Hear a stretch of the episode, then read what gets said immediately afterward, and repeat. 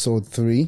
And um, for those who don't know, we decided to put this together to talk to um, initially talk to people from Birmingham about their journey growing up in the inner city, um, how they navigated through life and so forth. So today we have another special guest, a young man, I should say, or old man. Old man, me. that um, grew up um, in the inner city. He's, he's done quite a few things. It's good to get his perspective on life. So we've got Mr. Daniel Rochester here. For those who don't know you, how would you describe yourself? I mean, I'd say try to describe myself as an individual right now who has director to number of agencies, help and support people. In regards to, I'd say as a job title, people would call me a youth worker. I'm a guy that's from Brum, but do majority of my work outside of Brum. And um, it's interesting to know to um, we'll get to it anyway Yeah. in terms of why a majority of your work is really done outside of Birmingham. To start with, where did you grow up? It's funny because I tell everyone Hockley in it, I originally was born in Highgate. And I always forget that myself. I was originally born in Highgate. Then we moved over to Handsworth for a bit. Then I lived majority of my childhood in Hockley. and what's the family structure like in terms of um, siblings? I mean, if I broke initially Highgate when I first started out, before Yeah. mom and dad broke up and all that kind of stuff, I'd say initially me, my dad, my mum, two brothers at the time. But later on down the journey, ends up with three brothers. Yeah. No dad, if that makes sense. And if we start moving now towards, going to take you to a time period, the 80s and 90s. Was it Hockley then? Yeah. Did you say? I'd say majority of Hockley. And if you reflect back, what was it like for you growing up in Hockley? I think there's two sides to that journey in it because originally I, was, I lived on Abbey Street in Hockley, and Abbey Street time for me was all fun, nothing but fun because it's like that's where I started playing football. That's where you kind of you meet everybody that's from Hockley, and the thing is, because you're in Hockley, you're in the, uh, for me it was like you're in the middle of everything. Yeah. middle of Handsworth, Ladywood, Newtown. So you was cool with everybody from different areas. It's almost like yeah, it's, it's hard to explain, but Abbey Street was like the fun area growing up at the time anyway.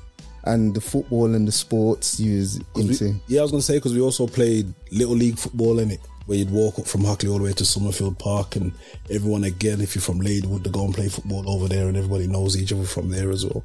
So yeah, And for those that may not know um, what Little League's like, because growing up in the 80s, especially in Birmingham, a lot of people played in Little League. What, Yeah. what, what was Little League? I think that's everybody that was almost like junior school age.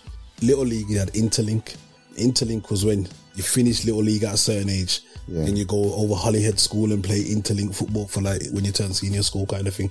But also them age groups as well. You played, everyone played Sunday football because Little League was Saturday.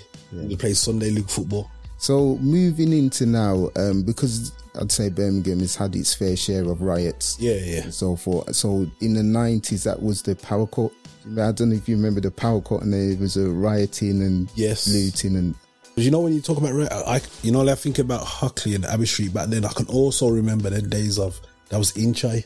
back then. yes, yes. I always remember if you go down the park, you'd see the older man of the Inchai guys, and Yeah. them days people wear bandanas and collars and all that kind of stuff. I can remember them days, but I can always remember that as well. And going on to, I mean, because it's it's well documented in terms of like the the gang culture Yeah. within within Birmingham, and and you mentioned it in China, and that was start like the early start of Yeah, it. yeah, to, yeah. to be honest, and and growing up, how was it like for you navigating around Hockley, Birmingham, and and kind of like st- avoiding, you know, getting sucked into that You know kind what? of I'd say I never really avoided because you know everybody in it. yeah, So regardless of who's attached to, you know everybody. But at the same time, I'm not involved in certain things. I was just cool with everyone, and mm. because I played football as well, see everyone at football. Even outside that, when you think about how I avoided little things like I've never smoked growing up in it. yeah, So if certain man smoked, I'm not around you when it's time for you smoking in it. If it's when it's time to play football, I'm around you when it's time to play football, kind of thing. Okay. So when I look at how I, yeah, navigated away from it, I only saw man if you if he's at football, I'm at football in it. Wherever football's at, I'm at football. it seems like sports Yeah, is yeah. always the center of you know keeping the youth engaged in in something and just keeping their mind occupied. Did you find that growing up? I'd say 100%, but you don't realize it at the time, in it. As Yeah. you grow up older and you get older, especially for myself and look at the opportunities that I had, that all came through sport without knowing until later down the line in regards to my journey of life and how it how it's turned out kind of thing. Hmm. I'd say sport's been major, like, Major. been massive for me, 100%. And with the sports, what what's your take or your experience of grassroots football? You mean like when I was younger? Yeah, You talk about when I was younger, when you talk about Little League to start with, it's a, it's a, you had older people in the community that ran football teams and they all came together. So you'd have about 100 kids turn up on a Saturday, play football. Yeah. But then when it comes to Sunday football, this is where I can only give respect to people like Gene Bell, Lorraine from Ladywood. They're the ones that picked me up and got me involved in Belford Rovers. But not only that, from going to them, you'd see older, older heads in the community. Like we had the older age groups of Belford. So they'd pick you up in a white van and take you away all over the country. It's almost like you're going on holiday every weekend because you're mixing and with kids from different areas and all sorts. Yeah, they gave me crazy opportunities. So yeah, people like them. And not only that, they never got paid to do it. They'd come and pick you up from your house. That if you're struggling for boots, they'd get you boots. If you have no money for subs, they'd, they just look after you, but you don't realize it at the time. So as you get older, because I know my mum never really had money like that. My mum never had boots money or enough that kind of stuff. But when you, as you're older, you realize where you got these things from. um, and was that still part of Little League or Nah, that was separate. Okay, so that- what was that? Belford that? was on a Sunday. That's what you had. Because in, in Belford, you had my age group, you had the year above that, and then you had the year above that. So you had people like Tony Martin, Okay. ran the year above, and Stammer and all them kind of guys. And if you reflect on how it is now, do you think that's something that's missing from the early start of like people's entry into into football? Or I think now is more politics, man. I think without going into too deep right now, because I'm not going to touch on some other things. A lot of people doing things now for agendas or what they can get out of it. Yeah. And so I feel back then it was more of a genuine thing, and like I said, you don't realize it until later in life. But when I look at people like Gene and Lorraine, they haven't stopped doing what they're doing. Are they still still, doing it now? Gene's still, I see her picking up people, grown men, bringing them football matches, and know they don't get money for that. Yeah. They do it because they genuinely want to do it. And and and what was the progression from from there? Did you you know so you're playing football, you're part of this this team. Yeah. Um, what's the natural progression from that team? How how I mean, also for myself because I played football in school, innit? yeah Because I was good at football in school. I played for my year, the year above. Yeah. Then you play district, you play county. But at the same time, when I at Belford, you had enough players that played for like Villa and all sorts growing up. But I never really played for none of them, innit?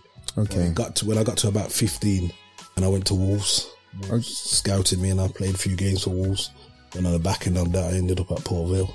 And what was it like when you started playing for Wolves, especially at the age of 15? Because that's kind of like a transitional Yeah. age group where you can either, some people fall off and, and they lose interest and, you know, to start, you know, messing about with their friends and so forth. How did you find that kind of You journey pathway? Going to Wolves, I found it easy. I'll be honest, because where I grew up in Hockley, everybody could play ball in it. yeah. and it's not even like you played just your age group. You play you play with older guys. So when I went to Wolves, could play football, and I was very comfortable playing football.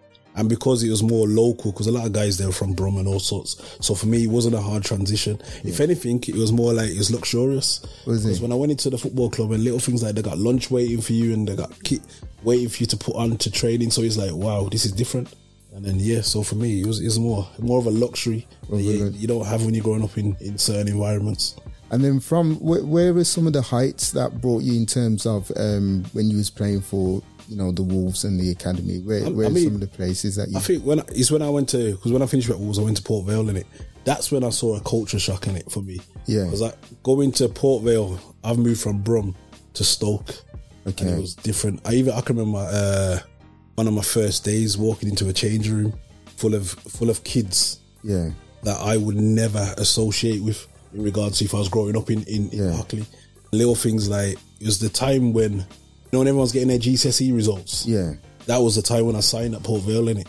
How? So what age That was, that? 16. 16. I was 16, then, innit? Yeah. And I can always remember that day and I speak about it regular to people because when I walked into a change room, about there was about 15 kids. Yeah. A lot of the kids talking about, I got 11 A stars, I got this, I got that. Their mom's buying me a car for it, or I'm getting £100 for every grade I get. Yeah. And I was in the change room thinking, I ain't even done no, no, no exams. I've done nothing, and it, Yeah. it's, it's scary. Not only that, I can always remember kids talking about what jobs they've got. You talk about sixteen year olds. You said about yeah, I've worked in a shop for the last three years. No one's worked for my dad's business and all that kind of stuff. And it was like Yeah. it made me start reflecting on what life's like back in Hockley. Because where we grew up, little things like just having a dad. All these youths had mums and dads. Yeah. we all had mums. Not only that, enough of these youths talking about exams. To go and have an exam because I went to St George's. No one really done no exams like that. So I'm starting to see the differences in regards to my reality back home as to the reality of the kids that I'm with. So that, so you're saying that that was like a massive culture shock for Culture for shock ain't the word. Listen, it was it was scary because even little things like I, you know I played a game for Wolves. I can remember playing a game against I think we played against Mansfield, and I only had studs in it. I've turned up and it was in the summer, and uh, some of the players are like, "You can't wear them." I'm like, "Why can't you wear these?" And the guy came up to me, "You gotta wear these." And he gave me a pair of molds. Never saw a pair of molds in my life. It, it's just weird because these kids had two pairs of boots, and yeah, it was a different reality. Trust me. And even when you talk about the mum and dad thing, Yeah, because I played all over the country. Even I've been played in in Holland tournaments and all sorts. Parents for kids were at every game, but where I'm from, there's no parents. Like I know my mom's back in Brum looking after the family kind of thing in it. yeah. But there's no one at no games. Would you say, and that's why you probably said the individuals like Gene Yeah. were instrumental in terms of not only your journey, but probably other kids' journey in, in the football Yeah, of having that support yeah, yeah. there while, you know, navigating through the football journey. It's massive. Trust me, it's massive. Yeah. It's even down to like no one ever played for like Mrs. Flash. Okay. She's another one. She was I think she's from Lee Bank. Yeah. She'd be another who supported loads of kids when it comes to football. Okay. Turn up at loads of matches and all that kind of stuff. So people like them, man. And uh, how did it feel when you first signed your, your pro deal for when uh, I, Port fir- Vale? when I first signed for Port Vale, initially, because you know what it was, I could have signed for Derby, who were in the Premiership at the time, or Port Vale, and I chose Port Vale based on thinking it's a lower club. I got more chance of playing first team football in it, and now I'll be honest, when I went there, I felt like yeah, I'm definitely one of the better players here for at, the, at the time. My period there, it was ups, it was ups and downs, and it, it was. It's great playing a footballer, but at the same time, while I was up there, I hated it at times. Yeah. And and that's the question that I wanted to touch on really. When you signed your pro deal, was it what you expected in terms of the high life footballer, high life and You know, as a kid though, you gotta remember though, I'm a kid from Hockley in it, and growing up in Hockley, there's certain pressures that are there in it. Yeah. And like when I went to go and live in Stoke for a couple of years, you're not around the same environment, not around the same kind of kids. So it's like little things like I can remember if you go to a party in Brum growing up, everyone's screw facing the party. Let's keep it. Everyone's screw face. Yeah. When I went to Stoke go football now, first time they took me to a nightclub yeah, everyone's having the time of their life. So I'm like, wow, it's different up here, it? Yeah. And little, f- yeah, it was, it was completely different. At the same time, you forget that you're there for football. Yeah. But because you got a natural ability, you, you, you, yeah, I'm good at football, but you don't see the, the hard work. You're not dedicated like that. But then the other style, other things like the racism, going from predominantly black environment to a predominantly white environment and experiencing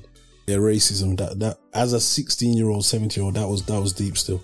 And I suppose that may have been your first kind of like encounter really of of wouldn't say first encounter of racism, but the encounter of racism where you're up there by yourself now and you haven't Yeah. got the support network of your family or the community to kind of like fall back on and Yeah, it's different because, like, for example, let's say growing up in Brum, you knew I'm not going Kingstanding. You know that Yeah. kind of thing because Yeah. yeah. we don't go Kingstanding, so but we call over where we are in it. Yeah. When you go to Stoke and you want, there's a couple other guys that from Brum, but it's different, man. When when folks are shouting racial slurs at you and all sorts, and it's not just one or two guys; it's a whole load of guys, and there's not really a can do. But then the other side of it is, even within a football club, even you got the youth team, you got the first team, you're training with the first team and stuff like that. And then you got first team players that are using certain languages and all that kind of stuff. And you got, I gotta manage myself in regards to who do I fall out with, how do I get my head down at football and all sorts. So yeah, it's different, man. And I think Jay, you were saying there, there was um was there a tweet or Instagram post?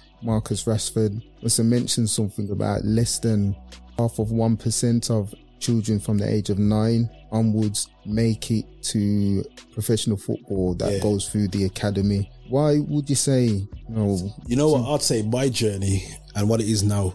I can always remember my manager saying to me before, "You don't make no friends in football, in it." So when you turn up, you've got to focus on your football in it.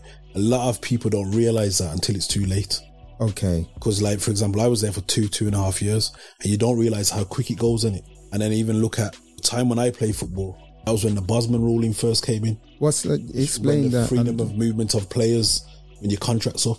oh, okay. So a lot of clubs at the time, it's like, do we take on these youngsters for extra contracts, or do we just take on someone a free transfer? Okay. It'll be easier to take someone who's more established rather than wait.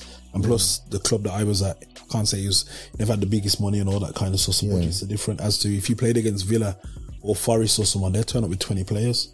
As to when we turn up, we got 13 players. Because my understanding, at the age of 16, signing a deal, for me, that's like you've signed a deal now. This is your team. So you're saying it's like a deal for a two year, two year two, contract. Two year contract, yes, just two year contract. But also, you know, like you say, enough players don't make it, etc. Yeah. You gotta remember, a lot of kids have, like I talk about proper support. Back then, a lot of kids never had that. I, I played with a guy, I live with a guy up there uh, from Liverpool. I Okay. can't think which part of Liverpool. He's from inner city Liverpool. Okay. Right now, he's sitting in jail.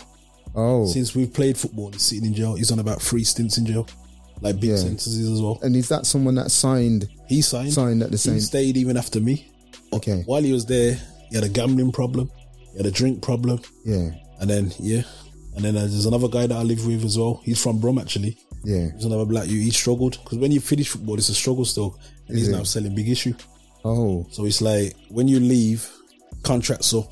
What you've taken for granted in regards to pre-season, going back on Monday to train all week, it's Yeah. all gone. It's all gone. All gone, literally all gone. Overnight, all gone. And how was that for you? Because I suppose you you've signed. It's a big deal because probably for your family, you know, very proud of you in Yeah. terms of signing. But then two years was that the end of that contract, or what? What Yeah, happened it was after done. that? You know what's you know what's mad because I'd done two years in Stoke in it, and I've come back to Brum in it, and the football club at the time they've arranged for me to. I could have went to Scarborough.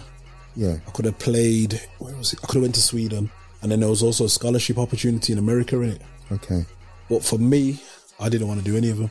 Oh. It was literally I just wanted to go back home, kind of thing, yeah, because of the experience of you know that you've gone away on your own, and I just couldn't see it all doing it all again. If that makes sense. yeah, I thought I'm gonna get a club locally because you know you're, you know you're good at football in it. Yeah. But it doesn't work out like that. Believe me, it doesn't work out. You don't realize there's enough of years that want to get a club, yeah. so you end up going to non-league football. And that was my perception until talking to you now. That was my perception of football. You've got 11 players. It's easy, accessible. You can go to a, a park and play football, so it's easy to get into it. Until I've had this conversation with you, I, I didn't think it was that hard. hard. said, you see, like when I talk about Belford and Little League and all that kind of stuff, Yeah. there were kids that were at football clubs from the age of seven years old. When they got to 16 years old, they got let go. See Hmm. how I never got into a pro club until I was about 15, 16 years old. Yeah. Then I just suddenly got on the journey. Yes. So imagine being a kid that's been there from seven and you got let go at six. You're just gone. Dash Yeah. I still speak to guys that, yeah, they've done the whole journey of academies. When it comes to now, can you get a contract? No, you're gone. It's as cold as it's as cold as that. I didn't know that, you know. Trust me. Yeah. I think it's it's bad, but at the same time, I look at the other side of it is if I never went to football, Yeah. I left school with no qualifications. Okay. And I look at the PFA, they help me get qualifications. What's what's PFA? Uh, the Players Football Association. Is that do you sign up to them once? Yeah, yeah, once because you're a member for life, and they Oh. will help you with courses. They'll put you on programs, all that kind of stuff. Yeah. And even being out of the city and experiencing life of living outside of inner city, seeing how other people live and networking with people. Even even even to the point where I speak about inner city of I was blatant inner city growing up. I never went out of inner city. I remember one time we played a game against someone. Then the bus stopped off in Great Barr to let me off to say you can go home. Kind Yeah. of thing if you want for the weekend. Could you go home on a on a Saturday, come back on a Monday, all week stay in Stoke, come back after a game on Saturday. Is that you traveling up yourself, or do they? Nah, do you know what it is? You travel up on the Monday morning on the train. You train all week, play games in the week, and sometimes play on the weekend. But when you finish your game on the weekend, if you haven't been required to train again on the Sunday, you can go home. So I go back to my mum so that for that Sunday and go back up on the Monday. But I can remember the coach driver dropped me off. Well, once he dropped me off in Great Barr, I didn't know where I was. Nah. Right, listen, I didn't know where it was. I told the guy, take me back to Stoke. I'll get the train from Stoke, Yeah. back to the train station in Brum, then go home. Because all that I knew was certain areas. Yeah. Talk about Handsworth, Lozells, Hockley, Yeah. Ladywood. Did not know about Great Barr and them areas growing up. And for the listeners as well, you've got to imagine, and, and this is why it's interesting to have this conversation because Great Barr is still close proximity to. It's down the road. It's just down the road to Hockley. the road, yeah, growing up, all I knew was inner city areas, so, Yeah. so I didn't go anywhere else. Knew about Hands Handsworth Carnival over there. yeah. So you know, as you're getting older, you hear about these areas and this goes on here. And I was like, right, I didn't know about these areas growing up. It's scary, man. And what was them two years, right, in terms of, because you mentioned training Yeah. like pretty much throughout the day. Yeah. So where does the education part fit in or You know what it is? When you sign, you got two options in it. They give you an option of you can send you a college to the college Yeah. at a local college in Stoke where all the footballers from Crewe, Stoke, and Port Vale went, or you stayed on site. The ones that stayed on site, the ones that left school with no qualifications. Okay. So I stayed on site. So I stayed on site. There was me, couple guys from Crewe, yeah. and a couple guys from Stoke. So we're the ones, and you'd find all of us that stayed on site were all from a certain environment. Yeah. But as everybody else, they went, yeah, went down to college. Yeah. But then some of them, their parents paid for extra qualification to do night school and all. Oh. It, it was crazy, man. Even that, because the whole two years, I never drove or nothing in it. A couple of youths had cars, little things like that. Okay. From man, you, you just realize growing up in an environment, Yeah. it's different. I can remember turning up for a match, FA Cup game. You've got to dress a certain way, shirt and tie. I went back to Handsworth. When I bought some yellow shirt, with loads of colours on and all this kind of stuff, big Yeah. jeans, turned up. Everybody's got full suit on, Okay. looking at me like this guy's crazy. So it's like you start realizing, Hmm. yeah, there's some differences going on here. Is it like that now though in terms of because is there any support in those academies for So different just for the youths that are probably gone to the academy with not much education because you've got to set someone up for if you don't keep them on in two years time I think even with myself, there's because I could phone the PFA now and still get support around things. oh is it Yeah, I could phone them now and say there's a course I want to do. They'd pay for half of the course to support you by a laptop, whatever else you can do. that's good But, but I think it's more a holistic approach for footballers now, yeah and they support a lot more. Yeah. As to before, players could get away with anything. Yeah. When you talk about racism in football clubs and all sorts, and I don't know how bad it is at times. Some people I know in non-league football, it's there. yeah I know from my journey of playing at pro clubs, it's been it's, it's there. okay it might be different now. Yeah. So I can say because I went into the same football club the other day, and I want to give a talk to the youth team about Yeah. journey. Speaking to the managers and all sorts, you can see the support or the way they care for them is completely different. different Yeah, but the reality of the kids when they come out of football, they don't know what's face what what they're facing when they come out of pro club. yeah It can be hard. And that's where I want to really move on to now. So from there, age of sixteen, so about eighteen, Yeah, you yeah, left left Port Vale. Yeah, yeah. So what was life like for you then following leaving Port Vale? So you returning back to inner city.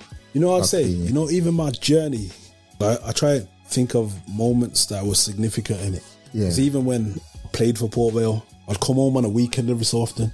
I could always remember something that stood out for me. I played a game against on uh, Aston Villa TV. A reserve Okay. game in it. Yeah, yeah. And then I came back after that.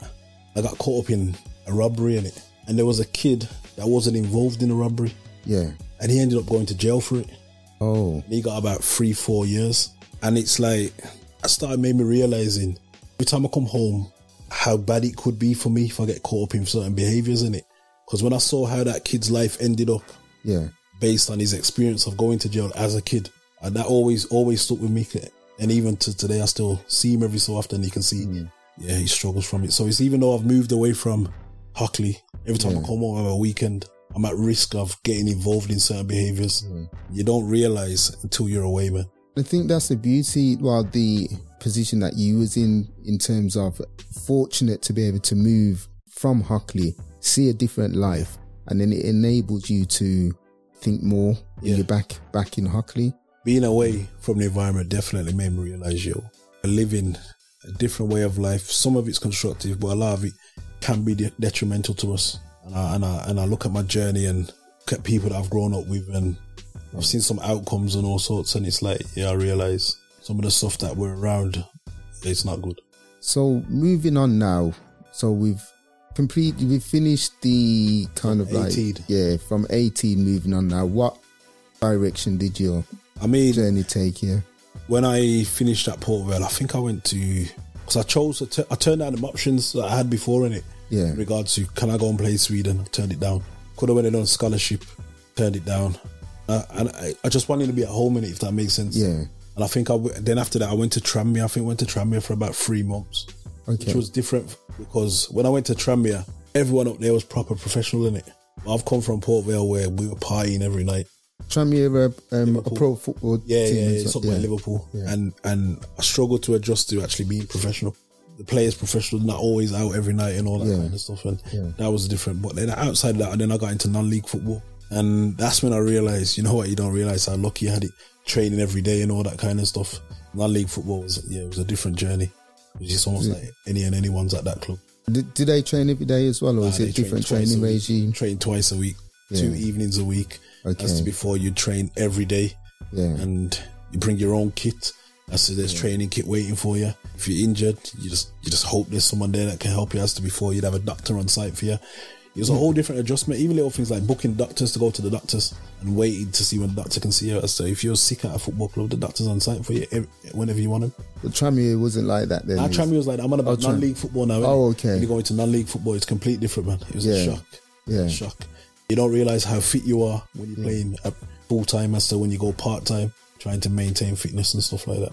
So you've kind of like gone through the whole really system of the Yeah. football system, so you know what it's like from grassroots up to pro level to non-league. Yeah, yeah, yeah, So let's fast forward now, 2000s.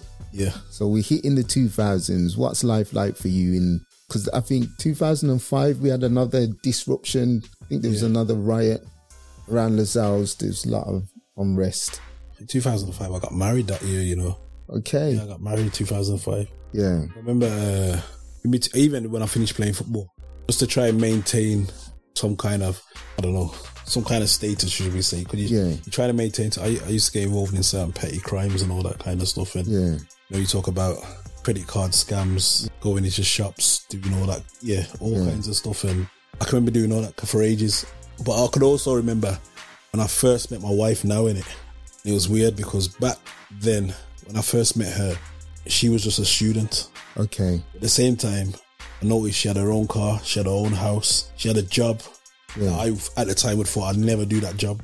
She worked in a normal shop in it, but I recognized how she lived and how Yeah. she lived because she went from Brum in it, and she'd go shopping with her friends every week, and she'd go on holidays with her friends and all sorts. I was back in Brum now playing non-league football, but again, all that I ever saw was inner city. But growing up in a city, I'd be you'd see me in a rental every day. Yeah. See me scamming every day. You see me all the latest clothes and all that kind of stuff. But when I looked at the substance behind what I've actually got, Yeah. I really had nothing. Because when I break it down, I, I just had a, yeah, never had my own house, never had my own car, Yeah. never had a driving license and all that mm. kind of stuff.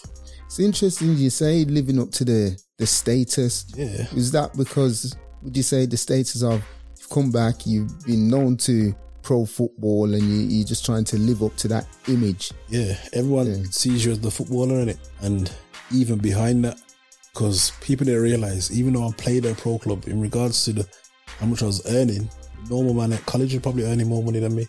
So people saw you as the football guy. You had the football tracksuit, probably earning what I was earning about 70, 80 pound a week. People don't mm. realize them things, but the other side of it, you don't play for your own own house. You don't pay Yeah. Mm. for nothing. It was, it was weird, man. And and this is the thing I think is definitely for the youths nowadays. They see things, but it's just the image. They don't know the reality no behind. It's just it's just an image and Image and- Instagram, and you see all these people with flashy cars and posts and so forth. But there's nothing, no substance behind it. And that's like when you talk about the start where you started about the amount of players that don't make it.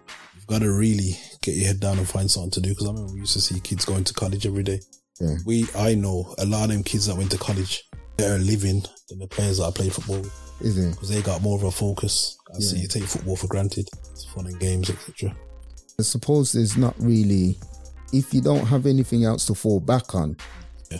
and football comes to an end, you're back in the inner city and you're thinking, I've got this image, Gotta maintain money. I've got to maintain money. What do I do? And you know what the environment's like in inner city. Yeah. There's only certain options to you if you get caught up on the road kind of thing, innit? So you're at the point now you've met your wife now, Yeah, yeah, the time, yeah. and um, where did your journey take you from there? Was did you go into higher education or how did you get into? Initially, because obviously I was doing certain things, I stopped everything in it. Yeah. And uh, I think I initially went and coached for Birmingham City for a year. So I done coaching for Birmingham City, and I got into a routine of now I have to get up every morning and do something constructive, which was good. And I got got got fulfillment of helping people because it's, it's a footballing community project. Yeah. So not only do you football coach, you're actually helping people in the community as well, innit? Yeah. And why did you dis? Is that because you met your? Partly because I met my wife and she, Yeah. she weren't into not into that nonsense that you're into Yeah. kind of thing and Yeah. certain things that you're doing that don't impress me kind of thing, innit? Okay. So it's more a case of yo, I need to fix something out every night, all that kind of stuff, and yeah. And then I, I fell into youth work on the back of that, innit? Because I started working in Lozells, Okay. hands off Lozells, started youth work around there. And what was it like doing the youth work in the? Because you would have been doing youth work around the times the 2005 Yeah, riots, yeah, yeah. and what was it like that that experience then? See, for me, you see, like doing youth work and that kind of stuff, I don't see it as work in it. Not only that, because I'm from the environment and you're working with, within your own community, I can't, I don't see that as work because I don't see it as hard. Because if you can't engage in your own environment, I don't, I don't, I don't see the, yeah. yeah. So for me, it wasn't hard. And when you talk about the riots and stuff, I can remember working in the area because where we worked, it was predominantly black and Asian in it. Yeah. And I know there was a lot of things going on there, but I never had no issues. At the same time, doing youth we were studying as well. I think we were doing criminal justice at Birmingham Uni, and Yeah. that's where I saw issues more within uh, the divide in the university rather than in the community. Even though no things are going on. And what issues were they that you? I mean, you could just blatantly see that. You know, black people didn't want to be around Asian people. Yeah. and Asian people didn't around some black people, but not all. So many. I think them ones that were involved in that, they weren't directly from the area. And and that's the crazy thing about it because the media portrays something different. Yeah. You know, you wouldn't see that side of in terms of what you're you're you're saying. They make it out to sensationalize it. That's I the thing where they condemn inner city areas in general, innit? Yeah. and they make it sound like they're no go zone areas and all that kind of stuff. But when you see the issues around them areas, it only really affects the people that are from the area. Yeah. For example, look where Birmingham University was placed back then. It was in Perry Barr, in it. And if you went round there, the university times for a shutdown, you'd see kids from out of the area having the time of their lives. You know, like there was a nightclub at the bottom of the the, uh, the university. You see them partying up and down the streets. But all these kids or adults, they're not from the area. Yeah. The ones that are from the area, they're the ones that are deeply affected by the issues. affected by the issues. Yeah. So it's like when I go into work now, if if, if they speak about Handsworth or something, oh, you don't want to go around there, you know, that kind of thing. Yeah. I try to explain to them any issues doesn't affect you. Go up and down all day. Hmm. There's no history attached to you. What what role does the community leaders play play in that? Because I do like growing up, you see some of them on the TV, but um don't necessarily see a lot of them in in the know community moving around. But you do like when I know things we- happen. I know we might be fast forwarding now, but because I manage youth service in the prisons, in it, and I work in Brum's local prison for the youths. Yeah. and that's even though it's in Stoke, but that's the Birmingham kids immediate jail if they get in trouble in it. Okay. that's from uh, 15 to 18 year olds, and I've been in that jail almost every day for the last seven and a half years. Okay. I don't see no one from Brum up there. No. See, we've got loads of Brum kids that have been going in and out, in and out. So when I hear a lot of people speaking on certain issues and how they talk about the support, this support, that, don't see none of them in there. And Yeah. these kids, for me, they're struggling bad. Okay. So it's like if you're if you're a true reflection of really a leader of Brum and all that kind of stuff, what happens when these kids go away? Happen, happens uh, you don't see them no more and all that kind of stuff. Yeah. The thing is, you can get in there if you want to go and see them. You can go and see them. And how did you get into? let- Let's touch on the time of you know the the working working in the prison. So from the youth work, I think it led you into I got into like gang mediation in it. okay. but what, what's what's that? Explain. That was when uh, way back when you know, when there was a lot of I call it gang issues in Brum. yeah, and uh, 'cause I was kind of cool with everybody. yeah, or a lot of people, not everybody, because I can't say I know everybody. Yeah. Also on the back of that, that was the time when I think my brother got shot in it. My brother got shot five times, okay, and then a load of conflicts came out of it, and then Yeah. I got approached by, by one guy called Kirk Dawes. He was the head of the gang mediation project about working with individuals and trying to Yeah. slow down certain dramas on the road and stuff in it. So what would your role be as part of like gang mediator? You know, whenever there was, let's say a shooting took place or there was a known conflict or something came up, and I knew it couldn't be a police led approach or intervention, they try and get someone that can actually talk to individuals. And because I could make one or two phone calls and get into the house or someone and, and try and slow down surfing. So I had a few cases where people have been shot and all sorts. And but again, to me, I don't see that as work. I'm working Yeah. in my own environment, and if if I ever yeah, for me to be scared to work in my own environment, I can't call it my environment. So for me, Yeah. just speaking to a man that I know kind of thing. But at the same time, whenever that conflict came up, my main thing was to try and show somebody a different way of life rather than let me work on the issue. Yeah. Because I recognize, especially for myself, as soon as you show someone somewhat constructive or a different way, Yeah. they can live a lot more healthy, the more likely to try in it, innit? And you recognize, you know what, that all the other stuff's long, man. And did that spiral into leading you into doing the work in, in the prisons? Kind of, yeah, yeah. Because I can remember uh, something came up. It was not only that because the prison's in Stoke in it. Because Yeah. I knew Stoke area from playing football there. I kind of went up there and then went. It was scary though because I can always remember my first day because I think I was living in Great Barden. My first day of going into the jail, the the kids jail because I've been into adult jails loads in it. Yeah. First day of going to the kids jail, I said I gotta move out of Brum. Oh, why is that? Got Why is that? boys. Oh, okay. Because I got two sons. Straight away, I said I've gotta move out bro. Why? Because when I seen the way the kids, the conditions that the kids are living in, not only that, not all the kids in there are bad downers think they're bad youths. Yeah. Half of the kids are good kids, and, Yeah. I, and I've noticed a lot of them are from inner city environments. I'm not Yeah. saying one or two ain't. Yeah. I noticed a lot of them are from inner city environments, and to me, they're all good kids when I go and engage with them. It was Yeah. scary about how much were from Brum and London and Manchester, main cities kind of thing. When you say the conditions, what what kind of conditions were? Wow, well, especially like for the black kids, if you go in there straight away, no one's got a haircut. Okay. As a basic, no one's cleanliness not good. Yeah. You look at the cells, got nothing in their cells. When you see some kids only having a shower once a week, see enough kids getting bullied. Some kids that you think are bad on the road getting bullied in there. You see the group assaults. You see kids get carried to hospital. You see all sorts, man, and and, and it was horrible. It's Yeah. horrible, and I think a lot of the other side of it is this is where I talk about. You know, when you talk about community leaders and all that kind Yeah. of stuff. If you see the conditions that these kids live in, then you recognize, you know, what I'm actually doing. It's scary, man. And and I suppose it's similar to what you say in terms of the culture shock where you when you went to Stoke and you know the kids that come from more yeah, different different back, different environment, but going into the prisons because some of these kids as well they're coming from the inner city environment. Is there any support inside the prisons for these kids in terms of helping them to? You know, I say in everything when you talk about supporting people industry, it'll be the prisons, the probation. It's all theory in it.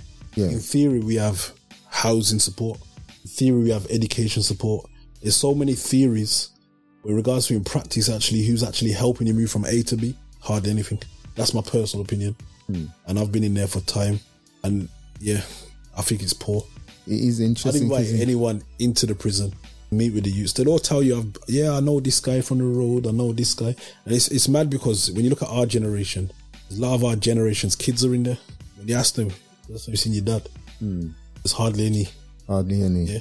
Okay. Deep, and it's a shame though because in the jail, because I can, I can give you stats in regards to violence in the jails and all sorts. Because Yeah. like over, I think last year there was over three thousand serious assaults in in the prison. in the prison. It's deep, man. And, and I remember when a kid got put in a coma over just couple words. Is that the frustration that's in there, or is it just the conflicts between you can't. even- the individuals? you know what? Some kids go in there and they get on with it and they leave. And they're Yeah. fine. But a lot of kids go in there and because they don't know themselves, they get Yeah. caught up in certain behaviors in it. Yeah. You can tell a youth that's new. Then you can tell a youth that's been there for a while because the new youth come in a certain way, but within a week is conformed to the behaviors of the jail. Yeah, And like I said, for me, it's not nice.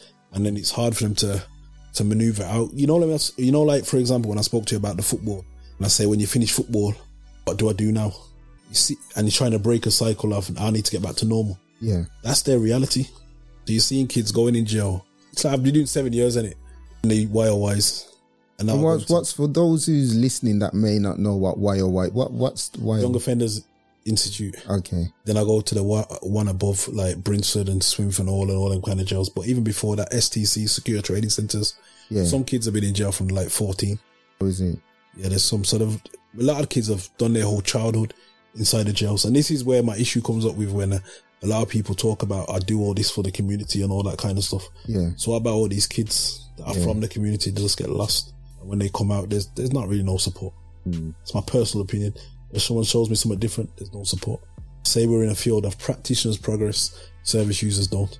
and moving on to, and I think that's probably why your journey's moved you to the next well, this stage what Yeah. we we're going to talk about now. So, what what kind of things are you involved in in now? See, I still manage youth services inside some of the jails, but then I also a director to an alternative provision. That's a school for young people have been removed from mainstream education for whatever reason. And then I'm also director to a football project. And that's again, it's more of a community based project with more of the younger kids into football and stuff like that. Okay, so let's start with the the school. So, why why did you decide to set that up, and you know how how did you go about setting? I mean, that, that's in Stoke, innit? I got approached by someone because I know about the work that I've been doing in the prisons with the kids. And they said, we've got a lot of kids that, are, that won't access other alternative provisions. They won't go into mainstream schools and all sorts. And they asked me, can I set something up? And I set something up. And then before the building was even ready, I got referred some young people. yeah. The young people that I got referred have not been to education for two years. Okay. But then if you look at the background, their, their history of their life, their dads are serving long sentences in jails, Yeah. uh, CSC, all that kind of stuff in it. And then we got them engaged, got them attending every day. Before you know it, we referred a lot more kids. Yeah. But to the point where our our our school's known for having a certain type of young person in it. So, what is the school what, in terms of an alternative provision school? What do you do? What is it? We uh informal education in it. More informal education, but also the harsh, we work with them around their harsh realities in it. Yeah. We got a lot of kids that are down as they call them gang members and all sorts. To me, they're not. Trust me, they're not. Yeah. But local authority will call them that. You got them substance misuse. You got uh, some that's been exposed to domestic violence, all that kind of stuff. But you can see that they're removed from education in all forms. So we we try and offer more of a wraparound service. Okay. For example, I, I've had kids turn up at school with in their sister's clothes. As, Wow. as for example, we go out and buy the kids clothes during the COVID period. We've had, we never got money for certain things, but we'd make sure all the young people at lunch got breakfast, got dinner. We have to drop off certain things. We try and put a care provision in place for the young people. Yeah. So it's really more than education. It's, Yeah. it, you look at that individual child and see what they need and try and provide everything. Hundred percent. Yeah. That, that's the way. I just look at it as a life thing, innit? If I was Yeah. in their position, how how would I want to be helped? You say that it's in Stoke, but it's interesting now. I, I want to get to why Stoke? You know, uh, Did you not try and do something? See, I used to do Birmingham. when I don't get the gang mediation. I was in Brum. I used to do a lot of like family intervention in Brum and all that kind of stuff. But that was all working for organizations. When it come to setting up Yeah. myself and delivering in Brum, because I've always had a finger in regards to. I always say I got loyalty to my environment. My environment is where I'm from in it, and I've always wanted to to, to give to where I'm from. As Yeah. to when I would done the youth work back then, I helped set up football projects and all sorts and In Brum? projects in Brum. That was when I was working as a youth worker. Yeah. When it comes to setting up for myself and approaching individuals and trying to work with individuals, it's almost like there's too many, too much politics Yeah. and too many barriers involved. So I I made a conscious decision of, you know what, let me go elsewhere. To show people what I can actually do, Yeah. get some outcomes, some some quality outcomes as well. Not only that, I'm a, I'm a, I'm an income generate, so I don't have to ask no one for nothing can it. Yeah. So you know, if I come back to Brum now and say, you know, I'm going to set up a school, I've got the money myself to uh, pay for the for the building and then go from there because yeah, I think there's too much politics in Brum. But um, and I, I don't want to put you on the spot, but what kind of politics? Because I'm someone from outside of that Yeah, yeah. environment, so I, I don't know what. When it, for example, you know, when I speak about like helping kids and stuff like that, I don't think you should have to get paid to help someone. See, like even though I'm not set up nothing in Brum, I still engage with a lot of kids in Brum. You know, a lot of kids that leave the jails. Yeah. Trust me, I'm engaged with a lot of them that are from Brum. They can phone me anytime. If they need anything, I will help them. Yeah. When you talk about from a local authority or a contracts and all that kind of stuff, a lot of the stuff is who you know and who you're friends with, and they will push money your way. And not only that, let's say you've, yeah, some people, if you're engaged with the same young people, they see as that put words, it's competition in it Okay. rather than we're here for the needs of the young person. For example, now I gave you an, uh, an example. I'll say it here now. When I went to set up an alternative provision in Brum, Yeah. spoke to a few schools, told them about what I do, and they were more than interested. I thought, yeah, I can, I can set some up, go into schools, whatever. Yeah. And they told me you got to go through this individual. I thought, cool. I phoned that individual, told him everything I want to do. He said, yeah, but I've got to get a cut of everything. Oh, So is that where you say um, get, everyone wants to get paid? Yeah, yeah, he's straight away, but he's not doing nothing. Yeah. He just wants to be the referral system for you. He gets paid per Yeah. young person for doing. Yeah. You'll find set up as a community interest company. I could have set up as a limited company.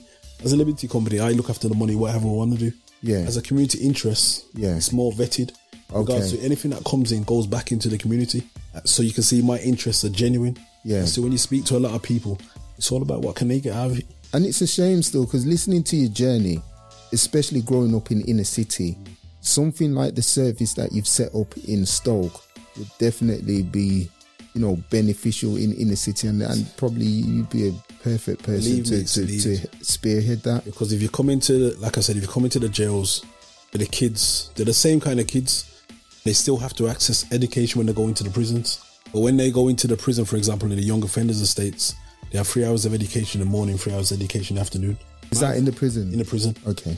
And it's the same kids that you would have had in the alternative provision. If you check the behaviors when they're with the teachers and etc., as to when we're with myself, Yeah. some other practitioners like people like can call out Nick Crossfield, And Nick- Jermaine Bennett. These Are those guys, from Birmingham? yeah, they're from in Bir- Birmingham. Yeah. They don't work with me in the prisons, and I see how the young people relate and work with them. And you know, when I said there's over like three thousand or a big number of incidents in the prisons, if I if I check that against the number of incidents that have took place when in sessions with myself, Jermaine, Nick, Yeah. over a seven year period, it's been zero. So when you break down, can these guys engage with these kids? Yes.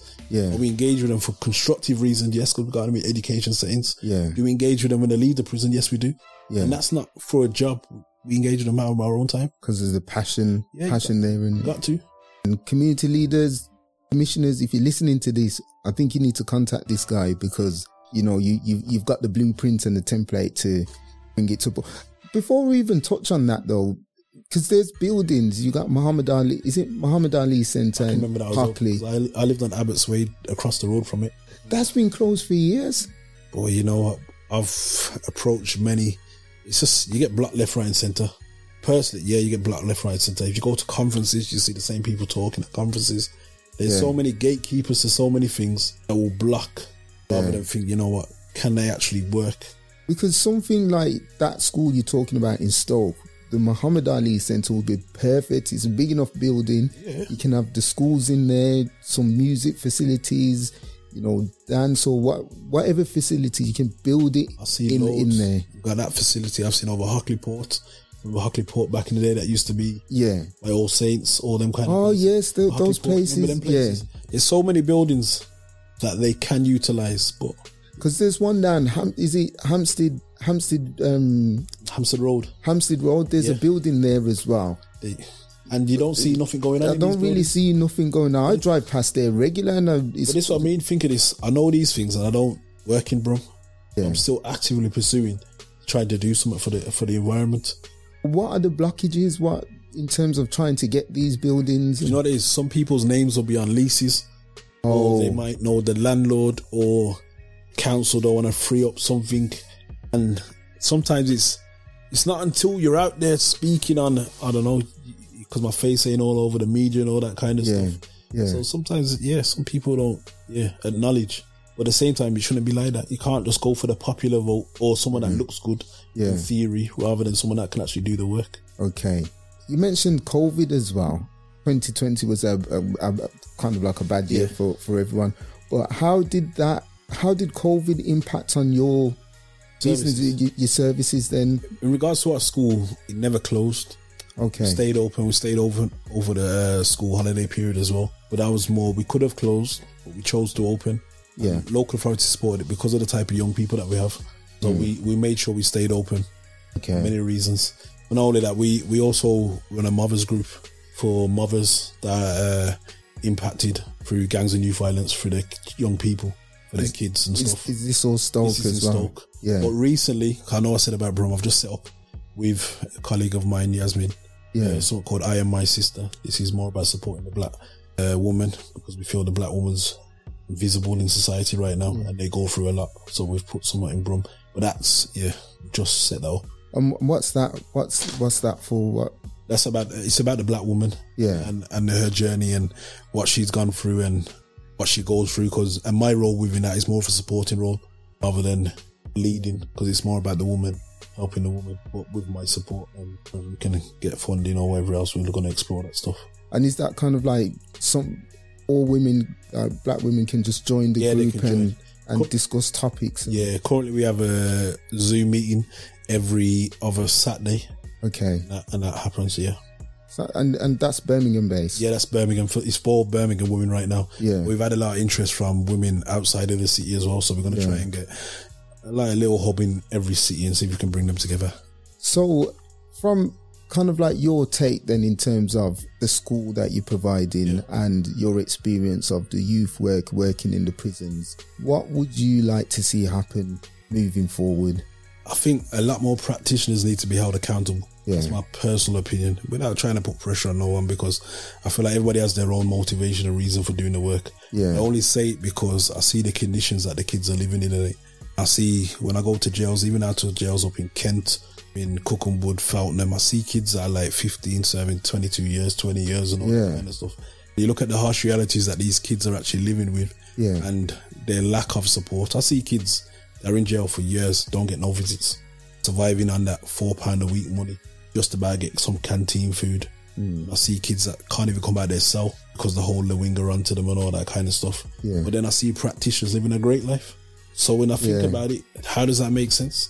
Doesn't balance. doesn't balance, does it? out. Yeah. Doesn't balance. And then when I see kids come out, it's like who's helping them, and it's it's scary, man. It's scary because the reality of the kids, and it's easy for everyone to say you that should stop doing this, stop doing this, but their realities are different, man. It's no different what I say to the jails. When they're with me in a class, it's fine Yeah. because they feel safe. But when they go back on the wing, it's a different reality, it's different pressure. Mm. But nobody wants to talk about that. Yeah. It's, it's, People only want to talk about success and what they like. They only talk about I'm doing this or I'm doing this, but what are the realities of the kids? and it's some, I, I, I heard this somewhere. I can't remember where I heard it. I think it was um, someone on Dax TV said it. If, did he say now? He said, oh, he said, if you don't show me the way, don't blame me for being lost. Simple. And it's, it's something Simple similar to what man. you're saying, really. 100%, man. Yeah. Like I said, man, enough enough workers are come and tell you something, but they ain't gonna show you something. They, Yeah. you know, for example, if if a kid approached me, I said, you know what, D, how do I set up a school? I'm gonna give you everything to show you. Yeah. Some people ain't gonna do that for you, man. That's the thing, because I've contacted you a few times for um, certain things, and you just freely just provide the information. Not a lot of people are like that. This is where I say it's not about me, and if you, and, and if you talk about, are you genuinely about your environment? Yeah. you should be able to open for everybody in it. And I know, and I don't see how people ain't willing to be that. Yeah. Because, yeah, we only got one life, man. You got, gotta be willing to help. If you're not, that's on you, man. Definitely interesting journey. Someone growing up in the inner city, Hockley, and signing a pro football deal and um, coming back to the community and then setting up your own, or working with the gangs and then setting up your own alternative providing school. It's definitely an interesting journey and inspiring for people as well to to see that there is other ways of um you know you can come from an environment but you still can make it depending on the decisions and the, um the Yeah, people definitely, you man. surround with Definitely. so if anyone wanted to contact you or if anyone wanted to get involved with the school is Yeah. there any contact details I'm saying, man? Yeah. yeah if you want I got an email address of on to achieve at outlook okay uh, dot com. okay That's, that's out there. I got. Is is that a, is that the football academy or That's is that the that's the school. okay And uh, football one's academy club. Okay. At Academy Club One at Hotmail. And with the academy club, what do you do there? What's the age group? That's and- more for the younger ones, but we're hoping to have. Yeah, we've we've got from like under 11s to Yeah. under sevens, where we do a lot of one to one coaching and uh, group group sessions. But we're hoping over the next year to open up to more age groups Yeah, because we do a lot of one to ones with some some young kids are play for pro clubs and all sorts. yeah. So do one to ones with them as well. So yeah, And it's interesting that you signed your deal for is it Port Vale, Yeah, yeah. and then now it- your office is up. yeah, I've that got, side as yeah, well. yeah, I've got an office in Port Vale as well. Because to be fair, even though my experience is this is why I talk about football change. When I was 16, my experience of Port Port Vale was I don't like it. Okay. Now, as an adult being up there and I've seen how things are different, Yeah. they're very supportive towards me, yeah. even without me knowing that. Even a lot of them didn't even know I played there before. Now I've got office space up there. They allow us to utilize one of their classrooms where we get young people in there. And Yeah. also some of their coaches do football sessions with some of our kids one to one and all sorts. Yeah. So yeah, for me right now, they've been great. They've been great with me right now. Look at it now, it's under different ownership, different management, different kind Yeah. of players. When they're players, uh, he helps us a lot. A guy called Monty, he does a lot of stuff with us and all sorts. As I said, yeah, times have changed, man. times have changed. Thank you for um, you know coming up here and having this discussion. It was definitely enlightening for me, getting to know the journey, and it's given me a different perspective on, especially football. I just thought that was something easy to to You get know what though? involved Remember, in. I was at the bottom end of football, and and even when people talk about the guys that are making money. Imagine contracts just finished. yeah, You're trying to maintain a life. It's deep, man. You can Yeah. lose everything overnight, man. sounds it, sounds it. But it sounds like that you met the right person at the right time as well. Yeah, yeah, but but I also I look at my environment, man. I, I, Yeah. I'm lucky, man, because you look at the environment and you got a lot of guys that are serving big jail sentences, horrible Yeah. jail sentences. Yeah, So even if yeah, I never made nothing of myself, I'd rather be in my position than some other guys. As simple as that, man. And before we go, is there any what's the future plans? Is there any plans to bring that template to, to Birmingham and Yeah, that's the plan, man. I, I gotta I gotta set some up in Brum. yeah, I'm also trying to look at some stuff around setting up housing and homes for young people and all sorts. Yeah. Put some applications in, so I'm waiting to hear back from that. But Yeah. yeah, definitely gotta come back and put Yeah. something in Brum, hundred percent, man. With or without local authorities' approval. well, if this platform can help you put some pressure on Hopefully, you know some of the commissioners and so forth, once it grows, hopefully we can we can help you in that We direction. have to have a take two and see where I'm at, man. Take two, man, take two. Daniel, thanks for coming up.